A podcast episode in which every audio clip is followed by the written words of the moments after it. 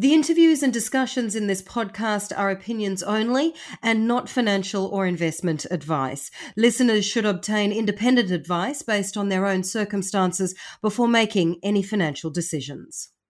This episode of the Stock Insiders podcast with me, Oriel Morrison, is sponsored by Barclay Pearce Capital, a leading Australian corporate advisory and equities trading firm.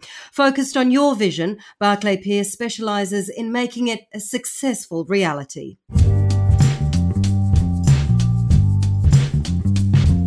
Hello, everyone, and welcome to Stock Insiders with me, Oriel Morrison. Today we're talking crypto. It's been a tough month in May if you are an investor in uh, cryptocurrencies. In fact, the global market lost close to 30% over May alone. However, depending on who you speak to, there is some optimism that the worst could be behind us. To talk more about this and, of course, innovation in the digital asset management space, I'm joined now by Chris Matta. Now, Chris is the president of 3IQ Digital Assets US. Chris, such a pleasure to have you with us today. Thank you so much for having me. Excited to be here. Now, take us through your journey to get to 3IQ. Chris, want to just hear a little bit about you because you went from Goldman's to founding a crypto firm yourself to here at 3IQ. Yeah, that's right. So back in uh, 2017, I had been at Goldman for around five to six years at that point.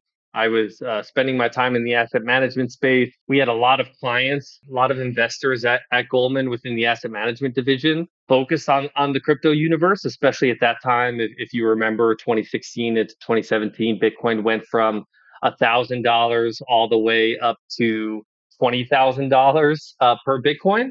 Um, and so it was a really fast growing space, uh, very high profile. And as a result, even in the traditional finance world, there was a lot of interest in the space. And so, as there was a lot of outreach internally uh, to help clients understand how to navigate this asset class, I was someone that was known just for personally being invested and interested in the space. So, got looped into a lot of calls with clients to help walk them through the thought process, how to think about the asset class.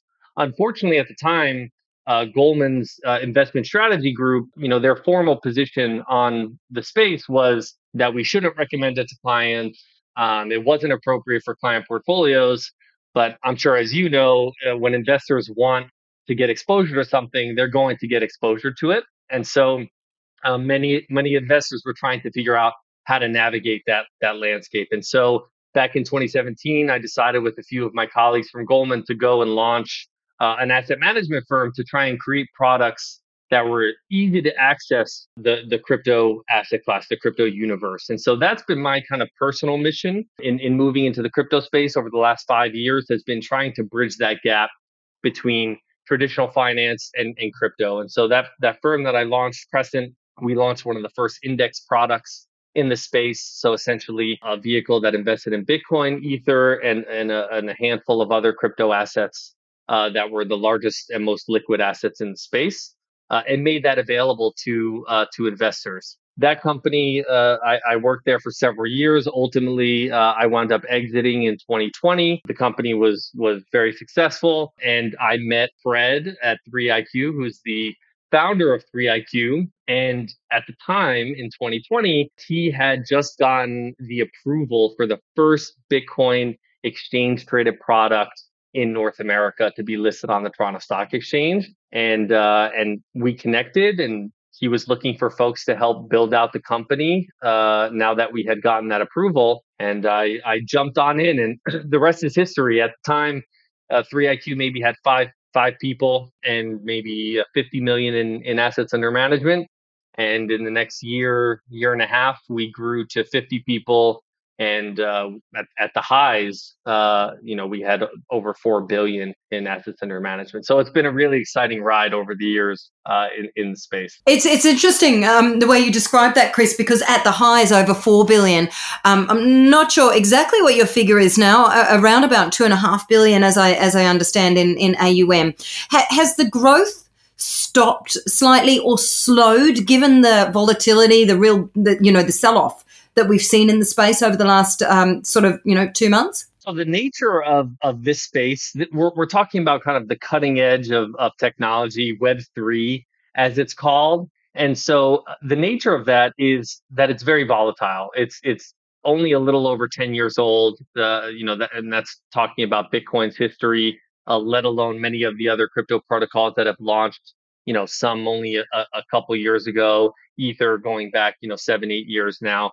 So the space is, is just generally very new. It's still very volatile. And so we've seen these cycles continue to happen over the la- over the history of, of the ecosystem. Uh, which is relatively normal, right? You have you have a lot of new investors coming in, a lot of new technological development, and so yes, this unfortunately happens uh, very regularly, where you have fifty percent plus pullbacks, and the space gets very quiet. Um, in previous cycles, you know, there was a lot of conversations around is this the end of, of, of crypto? Thankfully, I think we're we're past that point in terms of maturity level for the space. The space is very well established now, especially in the North American markets. A lot of institutional engagement and adoption, and so we're still getting into this cycle along with the broader macro trends we're in a very uncertain macro environment at the moment, uh, in in a high inflationary environment, and so we've been in a very risk off uh, uh, situation, and that has not, um, you know, crypto has not been immune to those risk off pressures, and so we've seen uh, crypto assets sell off alongside traditional equities uh, and other other store of value assets, and so you know, although today that I would say crypto has performed relatively well, actually. You know, Bitcoin is down 50, 60% from the highs, but that's actually in line with a lot of other tech, tech names. And actually, many, many NASDAQ, uh, you know, tech stocks have actually sold off far more uh, than, than Bitcoin and Ether. And that's also contemplating that there was a substantial collapse within the crypto ecosystem of the Luna blockchain and the stablecoin UST, which which had a very substantial impact on the space holistically. And I'm actually personally impressed at how well uh, the space has weathered that storm, considering you know both the traditional macro circumstances and the specific circumstances within the crypto ecosystem it's interesting you know because uh, back in 2017 which is the time when i really started paying attention to what was happening in this space.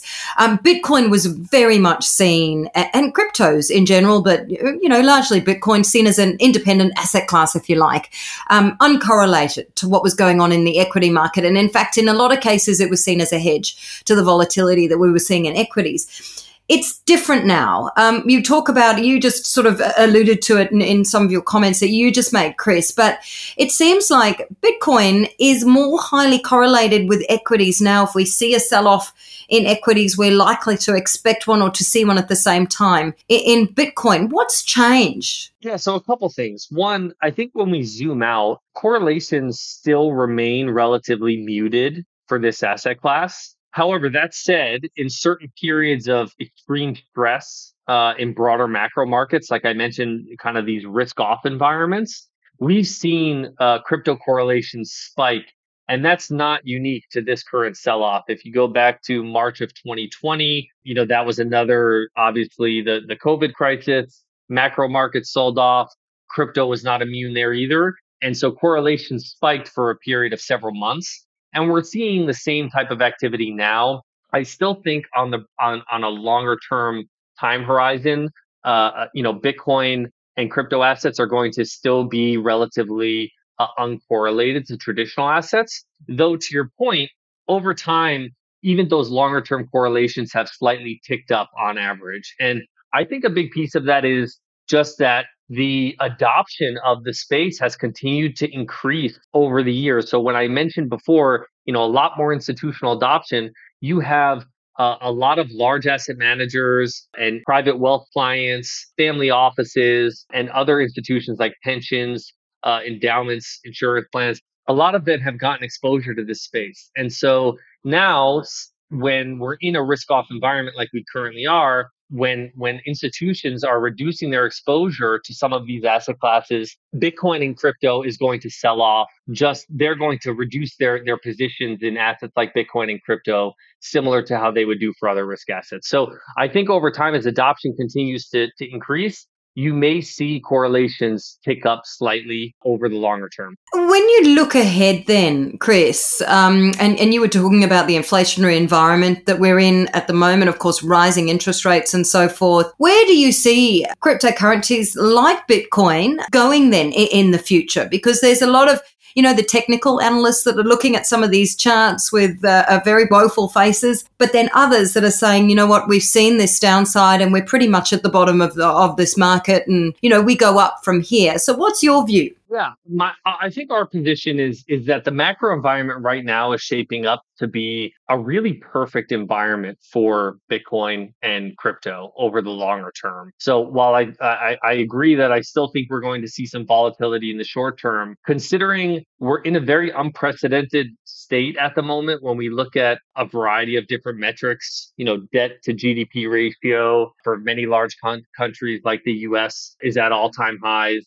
uh, inflation levels are at you know 40 plus year highs. There there are several different metrics that we look at. When we put that all together it's an environment that we've really never seen before when you combine that with historically low interest rates. And so coming coming out of an environment like that there's going to be substantial inflationary or recessionary pressures. We're kind of caught between hyperinflation and potential recessionary environments where the Fed in the States is trying to really find that delicate balance to have tightening, but obviously not push us into a recessionary environment, but do it enough to ta- uh, reduce uh, some of the inflationary concerns. But I think, I think that said, when you look at the aggressive quantitative easing that's happened over the past 12, 13, 14 years, we're now paying for that. And that's impacted the economy in a, in a big way. So we've, we've promoted uh, growth in equities as a trade off to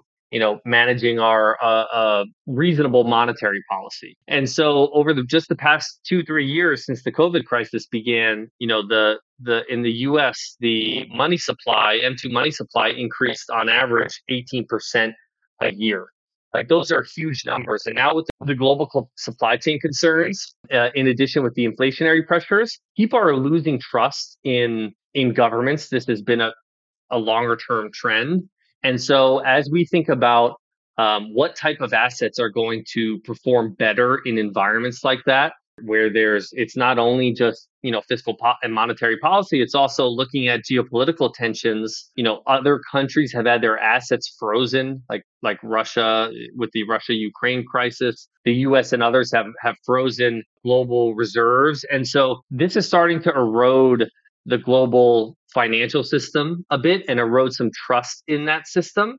And so this is an opportunity and an opening for decentralized assets like Bitcoin like other Web3 opportunities that are focused on building a new decentralized internet, I think I think they're going to perform very well in an environment like that over the next five to ten years as we try to dig ourselves out of of the hole that that we put ourselves in. So you've mentioned Web3 a, a, couple of times, Chris. Take us through Web3 cryptocurrencies and, and how they differ from other cryptos like Bitcoin, for example. Yeah, so I think Web3 is, is kind of a marketing buzz term that people in the space are using, but I think it's being used so much because it makes it makes it much easier, I think, to understand the, the this ecosystem versus the terms that were used historically, like cryptocurrencies. And so everyone kind of knows the evolution of of the internet.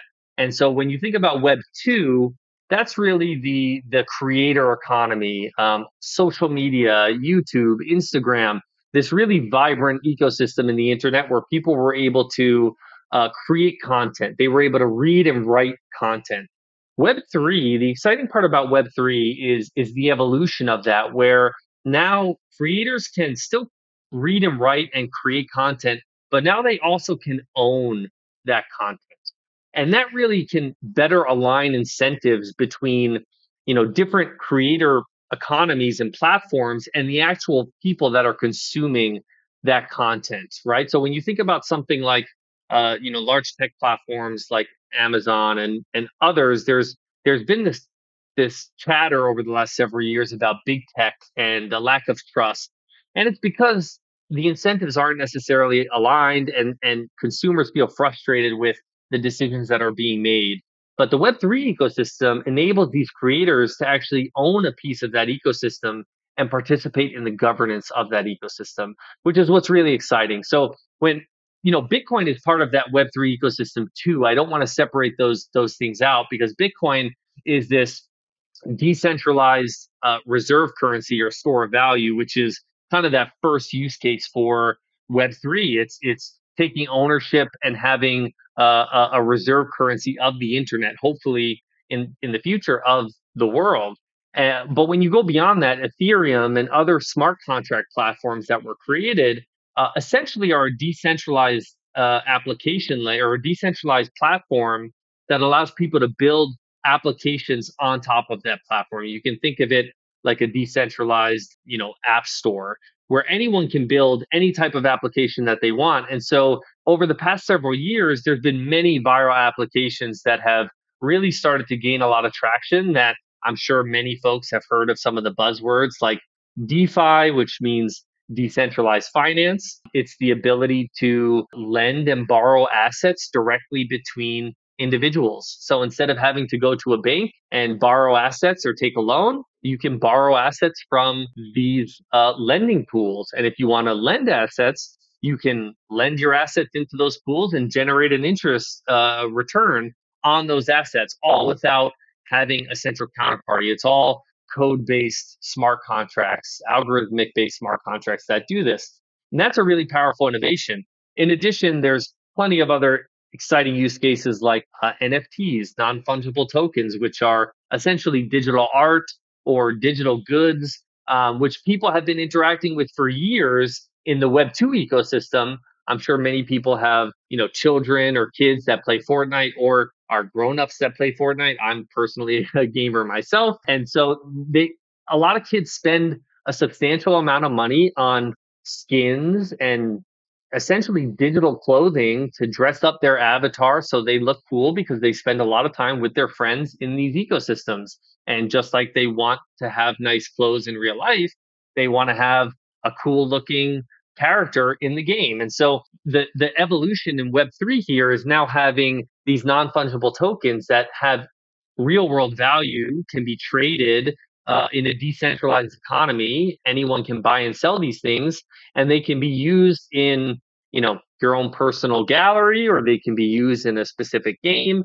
And so these are just a couple examples. Um, you know, the kind of the first Web three use cases. But the reality is, just like with the internet, we can't even fathom the types of use cases that are going to emerge over the next 5 10 15 years in this ecosystem but we're we're just at the beginning. You have a, a great way chris of actually putting this all into layman's terms. That was that was um, more understandable than i've heard in the past. But overlay this with something even more complex and i think you've partially done that already. But overlay this with metaverse with the metaverse and, and how cryptocurrencies will change as a result because we're talking about virtual worlds. I mean, you're talking about specifically uh, games and so forth. You know, when we're talking about the metaverse, it's much more about the entire virtual world becoming more prevalent um, and cryptocurrencies re- really being, you know, the payment mechanism to, to be used in the metaverse. And surely this is going to bring more attention to cryptocurrencies in general.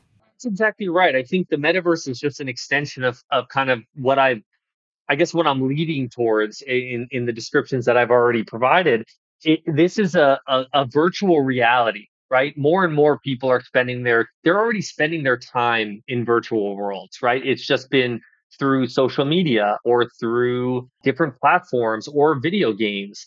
And now the metaverse is really a decentralized virtual reality that's that's going to tie all these things together. If you have digital goods that you own that are built on these decentralized networks, whether that's a skin like I described before or, or cool clothes. I mean, we're starting to see really large brands, high end fashion brands create uh, NFTs and digital items that can be literally equipped to your avatar in the metaverse already. So like you can go into these worlds like Decentraland, which is probably the the most well known and most established decentralized uh, virtual reality that is based on blockchain technology to date, where land is extremely expensive. You can buy land. Again, it, it, it is land that will, will exist forever. You can buy and sell it in an open market.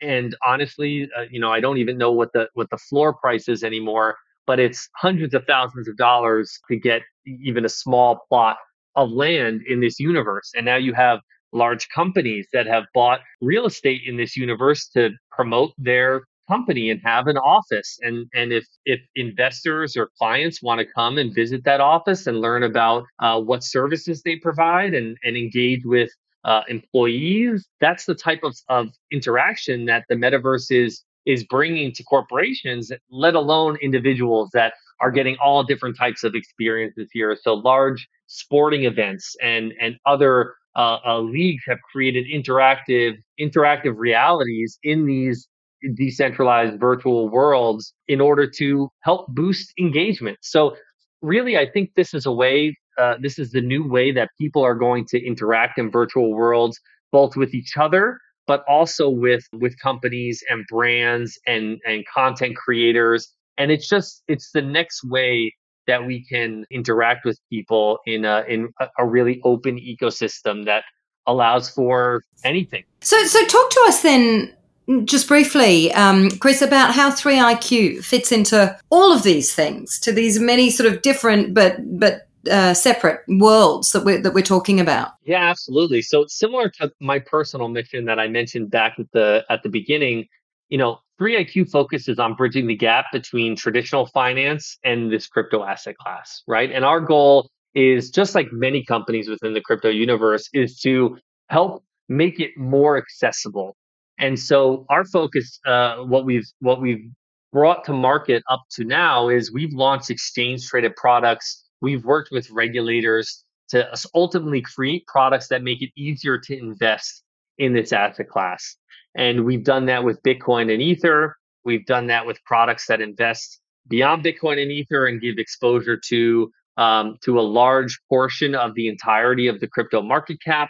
Um, we've brought yield products to the space, venture capital, and so finding ways to package products to make it easier to invest in this ecosystem is our goal. And this ecosystem is vast and very complex. And I think that's where a lot of investors get hung up it, it's kind of um, the infrastructure for the crypto universe is totally separate from traditional finance. So if you go into your brokerage account, you know, historically, it, you couldn't just go and click, I want to buy Bitcoin in your brokerage account. You had to open up an account on a crypto exchange and you had to set up a, a custody, um, whether you're doing self custody or, or working with a, a third party custodian. Those are separate from all the traditional brokerage houses and custodians in the traditional world. So a large portion of the population has kind of been left out of participating in this ecosystem. And so that's really where we've stepped in and created exchange traded products and other types of vehicles, mutual fund vehicles and others to make it easier for investors to access the asset class. And we're focused on as the space matures, bringing more and more of the space to those investors. Because again it's not just owning bitcoin and ether. There's also a very robust yield uh, and lending uh, environment that i described before with defi. There's also a very robust venture capital space that focuses on the metaverse and a lot of the infrastructure in the crypto space. So being able to help investors access that ecosystem is really our our key and focus and so we research and spend a lot of time uh, understanding all of the different aspects of the space so we can explain that to investors and help guide them through this landscape. And so the metaverse is a great example. Although today we don't have a metaverse product, 3IQ does actually have a headquarters in Voxels, which is one of the the largest, you know, decentralized virtual realities in the in the crypto universe. And so you can actually come to the 3IQ office in in Voxels and learn about our products, and hear from our different employees and uh, and just explore what we're focused on at 3IQ. I'm heading straight there after our call. Uh, Chris, thank you so much um, for your time today. It's been wonderful to have have you with us, and certainly to listen to those uh, explanations that you gave us for Web3 and DeFi, and of course the metaverse as well. Thank you so much. Thanks again for having me. I really appreciate it. And a big thank you to all of our listeners, of course, who've joined us uh, today for this edition of Stock Insiders with me, Oriel Morrison. We will catch you next time. This episode of the Stock Insiders podcast with me, Oriel Morrison, was sponsored by Barclay Pearce Capital, Australia's leading corporate advisory and equities trading firm. Barclay Pearce Capital provides specialized corporate advisory and equities trading services to privately owned businesses, small to medium sized public and ASX listed companies.